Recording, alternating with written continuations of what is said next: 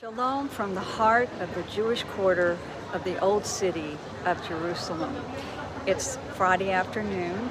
People are scurrying to get home and to get in place for the beginning of Shabbat. And the city actually is beginning to quieten down.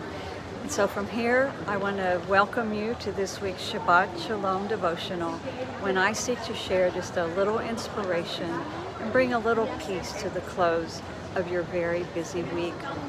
We're taking a break from our Torah reading this week in order to talk about Hanukkah, since this week is the, the time for the Hanukkah celebration. You know, it's a holiday that a lot of Christians are not very familiar with because it happened in the intertestamental period, in between the Old Testament and the New Testament.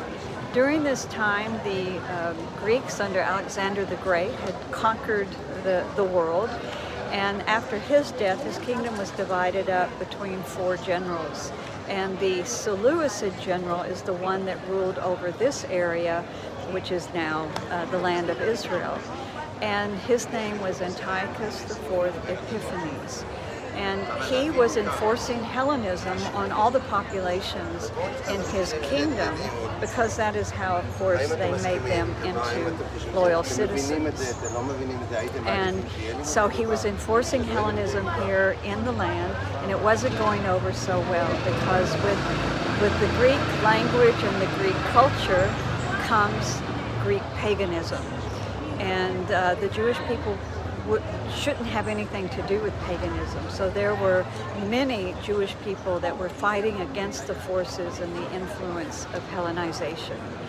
Um, Antiochus IV Epiphanes gets very upset. He actually forbids Jewish worship, he forbids the Sabbath, he forbids everything, and then he takes over their temple and he desecrates it by sacrificing what was probably a pig. Now, uh, there was the lineage of the priestly family of Aaron, known as the Maccabees, that rose up against this, and their little band of zealots and fighters actually won against the forces, the Greek forces here in the area, which is a, a complete miracle.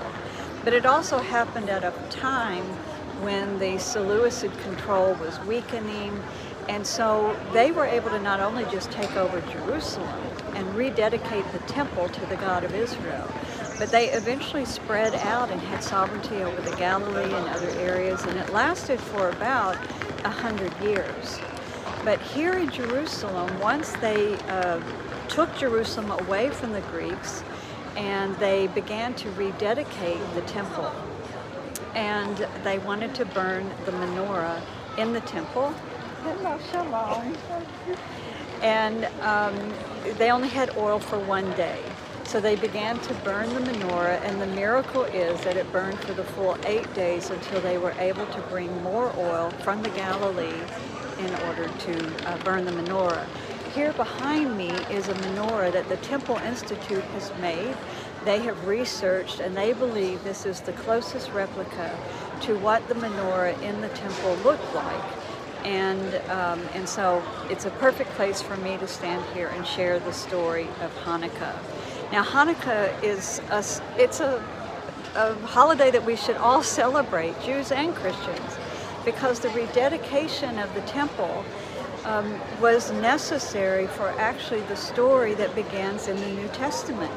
And in the book of Luke, it begins with the uh, priest Zacharias uh, serving in the temple, and the angel appears to him and says that he's going to have a child. And, and as you remember the story, um, he was the father of John the Baptist.